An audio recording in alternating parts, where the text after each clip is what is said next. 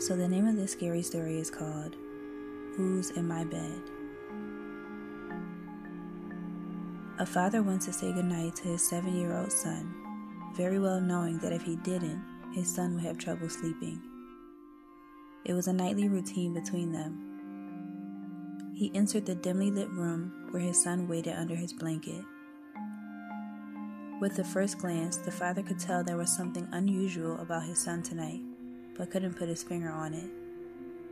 He looked the same, but had a grin that drew from ear to ear. You okay, buddy? the father asked. The son nodded, still with the grin, before saying, Daddy, check for monsters under my bed. The father chuckled a bit before getting on his knees to check only to satisfy his son.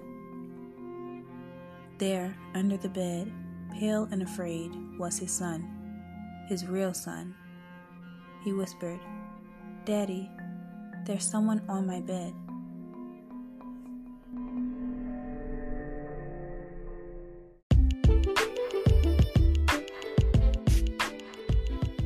Thank you so much for listening to this podcast.